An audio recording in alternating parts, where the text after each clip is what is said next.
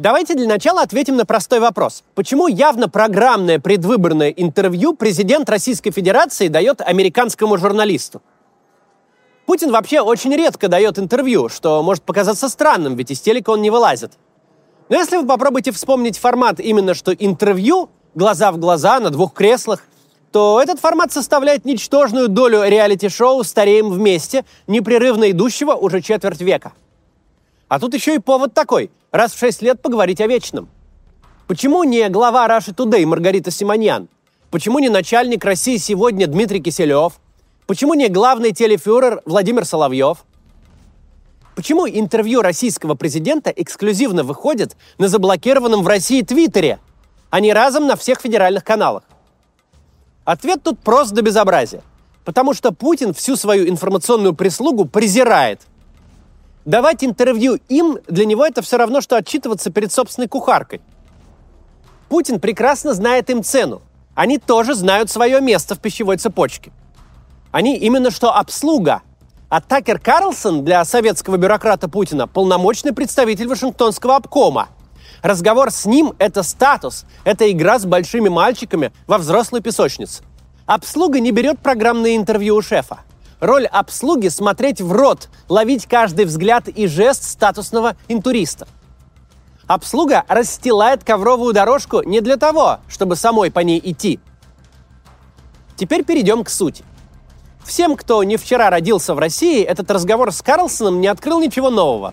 Любой из нас уже давно знает путинские любимые темы. И вот это, тот факт, что перед нами все тот же дед из гаража, вообще-то необычно –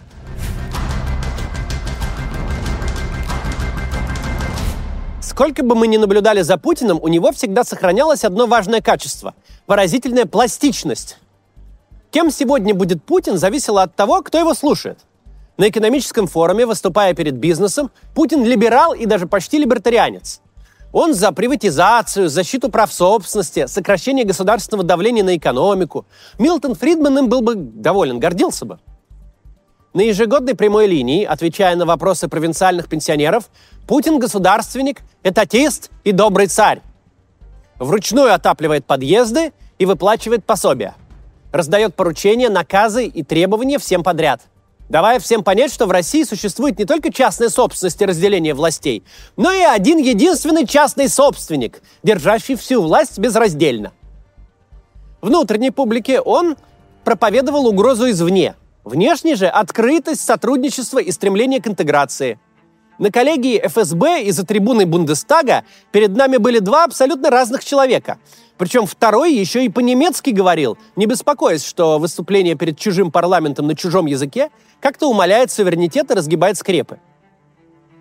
Отсутствие убеждений как таковых, веры хоть во что-нибудь, свойственное советскому человеку в целом, а уж тем более советской номенклатуре, позволяло Путину подстроиться под любую аудиторию самым нативным образом – он всем говорил то, что они хотели услышать. Теперь же Путину как будто без разницы, с кем он разговаривает. С силовиками, разделяющими его картину мира, с чиновниками, студентами или иностранцами. Его комплект тем и мнений не меняется. Это важная перемена последних двух лет. Разговор с Карлсоном тем и интересен.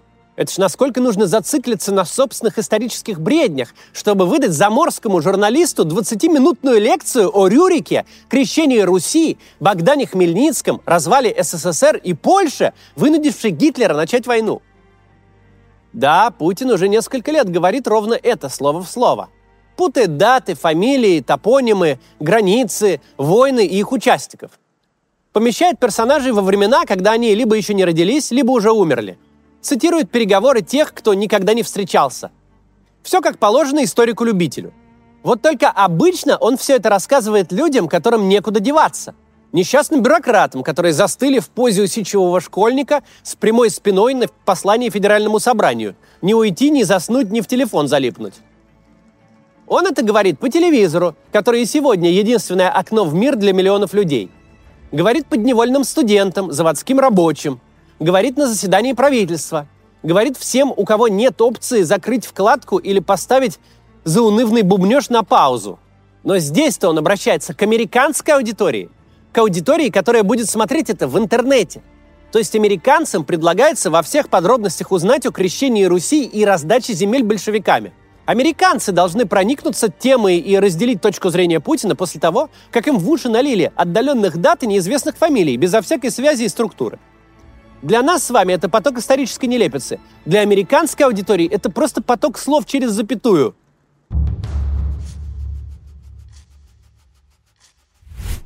Такер Карлсон, по идее, должен быть для Путина не простым, а очень простым собеседником. Он вообще не интервьюер.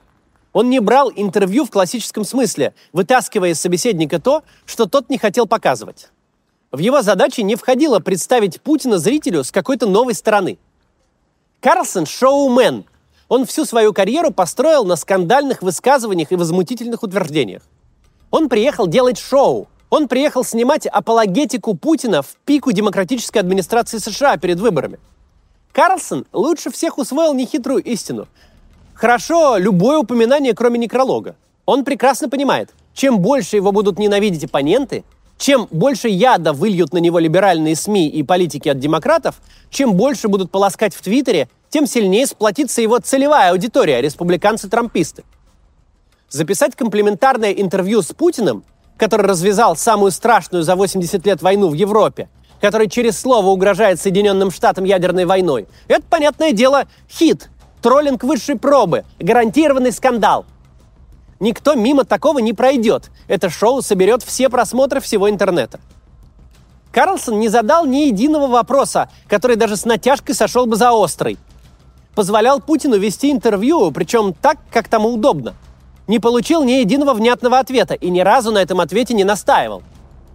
Если отдельно распечатать вопросы Карлсона и ответы Путина, то они образуют два разных текста про разное. Карлсон дал Путину полную свободу высказываться о самом наболевшем. Но внезапно это и оказалось лучшим приемом. Внезапно шоу превратилось в настоящее интервью. Мы увидели совсем не консервативного лидера, который должен понравиться ортодоксальным трампистам – с рассуждениями о традиционных ценностях, крепкой семье, вере в Бога и старых добрых временах. Когда трава была зеленее, гендеров было меньше, а белых мужиков средних лет не отменяли за приставание к сотрудницам на месте работы. Когда можно было всю жизнь грузить ящики в порту и содержать дом, семью и детей. Когда заводы не переезжали в США, шахты не закрывались, а простой человек не конкурировал с роботом и мексиканским мигрантом одновременно – Казалось бы, Путин – идеальный лидер бунта против часовой стрелки. Он официально объявил будущее и все его приметы своими врагами. Он дед из плацкарта, чья ностальгия по советскому величию и вкусному мороженому, как родная, ложится на сердце тех, кто хочет вернуть Америке былое величие. С ним можно побазарить о славных временах Холодной войны, когда все было так просто и привычно, а главное, девушки любили и было чем им ответить взаимностью. Никто не боялся глобального потепления. Все больше переживали о ядерной зиме. Никто не строил третьих туалетов в школах. Никакие сопляки с крашенными волосами не зашибали сотни тысяч в своих интернетах, пока заслуженному Столивару приходится продукты в Волмарте раскладывать. Для Путина ведь комфортен не только собеседник Карлсон. Для него комфортна аудитория собеседника, типичные трамписты. У них общая боль, как у них сейчас, у Путина к 40 годам на глазах рухнула система, в которой он кем-то был. А на смену ей пришла реальность, в которой он стал никем. Полковником КГБ, таскающим портфель за вчерашним университетским профессором. Просто посидеть и поворчать на молодежь по-стариковски. Все, что от него требовалось.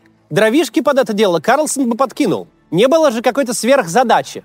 Тот Путин, которого мы видели раньше, это бы вне сомнений понял понял бы, что у него со зрителями Карлсона и избирателями Трампа есть общие темы для разговора. Есть поле разгуляться. Улови Путин эту очевидную параллель, получилось бы искомое шоу. Но вышло настоящее интервью. Путин раскрыл себя с той стороны, с которой явно не смотрится выигрышно. Он показал нам, что больше не притворяется что вот эта бессвязная каша, поток самооправданий, густо замешанный на псевдоистории и лженауке, больше не игра на публику. Теперь он такой и есть. Дальше поговорим о том, как э, Путин раскрылся в этом интервью, а пока небольшая реклама. Посмотрите, пожалуйста. 45% россиян говорят, что им не хватает зарплаты на повседневные нужды. Они вынуждены чуть что прибегать к кредитам, например, чтобы собрать ребенка в школу или вылечить зубы. У бизнеса те же проблемы. Компании берут кредиты на развитие и закупки. Тем временем ставка ЦБ выросла, а вместе с ней процентная ставка по кредитам в банках. Поэтому компании нуждаются в финансовом директоре, человеке, который будет быстро и эффективно решать финансовые проблемы и удерживать бизнес на плаву.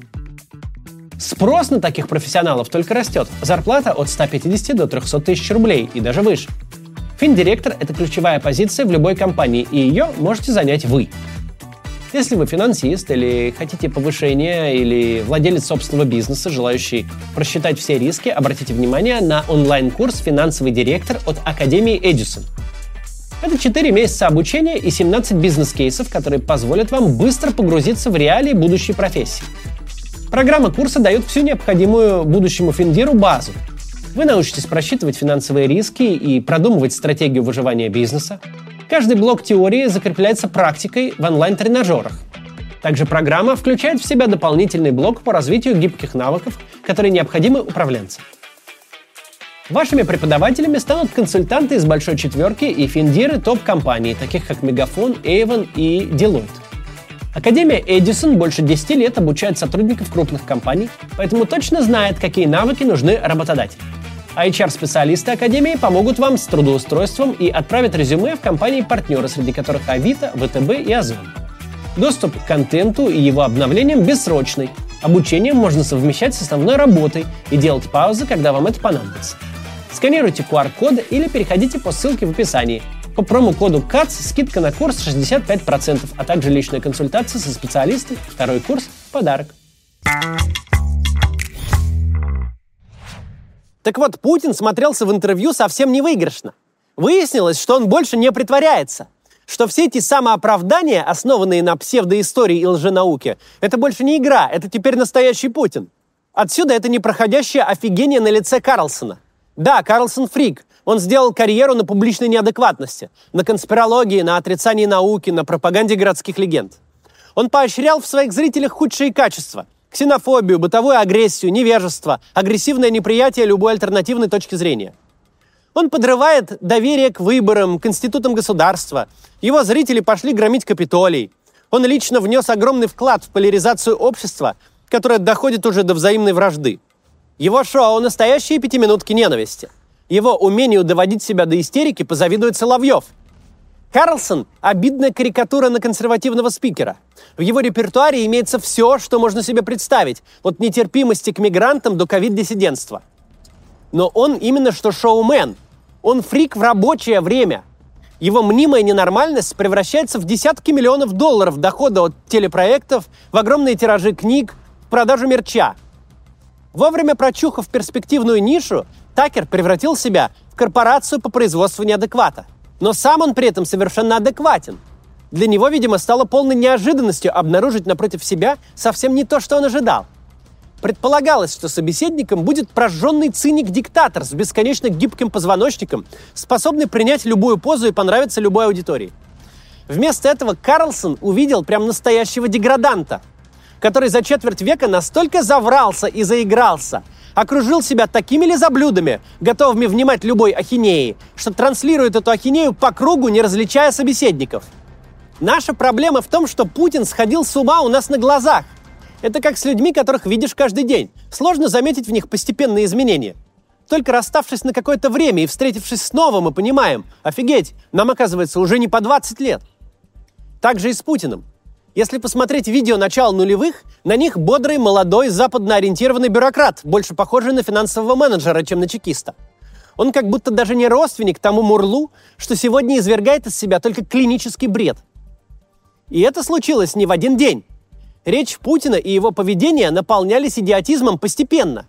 Сначала за его бредом виделась чистая политтехнология, подстройка под аудиторию – но мы упустили тот момент, когда бред перестал быть бантиком, каким-то украшением речи и просто впитался в личность Путина. Когда Путин стал бредить безо всяких на то причин. На наш взгляд, в интервью Путин как Путин. Бредит вроде не больше обычного. Но у Карлсона-то взгляд свежий, он эту ряху каждый день не видит.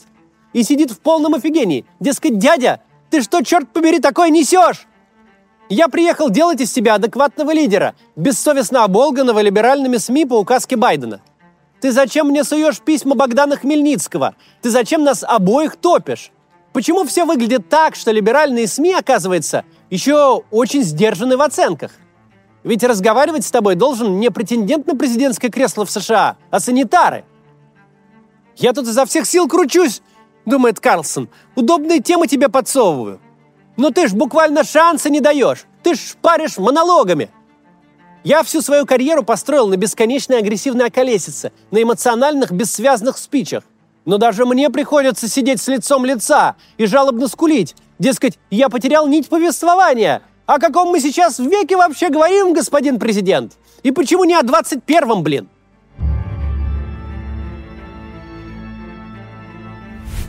Такер Карлсон феноменально неприятный персонаж. Но вот то выражение лица, как у ленивца Сида из ледникового периода, нам нужно запомнить. Потому что Карлсон человек со стороны. Он не притерся и не обжился со странностями президента России. Он видит перед собой сумасшедшего и с непривычки не спасает даже многолетний опыт. Он реагирует на Путина как на сумасшедшего. Это очень важное осознание должно бы сейчас прийти не только к американскому шоумену, который как приехал, так и уехал. Этим пониманием должно осенить путинское окружение. Всех, кто ведет Путина на новые шесть лет – Потому что все вы, граждане-чиновники, силовики и олигархи, теперь имеете дело не с хитрожопым рациональным автократом, который, если и строит из себя буйного, то строит в свою пользу и мыло не ест. Теперь вы имеете дело с тем, кто в результате то ли безнаказанности, то ли изоляции, или просто из-за возраста в сочетании с неограниченной властью, но действительно зациклился на одной идее.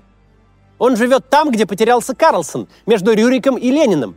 Бесполезно гадать о завершении войны и вообще хоть о каком-то возвращении к норме, оперируя аргументами из реального мира. Что Путину выгодно, а что нет? Каким способом он может выйти из ситуации? Теперь этот пенек говорит с вечностью. В мире, где поляки спровоцировали Гитлера на Вторую мировую, не имеют значения ваши статусы, миллиарды, свобода и жизнь. Их нет в старческих фантазиях, а всем, что там нет, легко можно пожертвовать. Шесть лет назад, когда вы его вели на прошлый срок, Путин таким еще не был. Срок этот заканчивается так, как заканчивается. Огромной войной, которой не видно ни конца, ни края.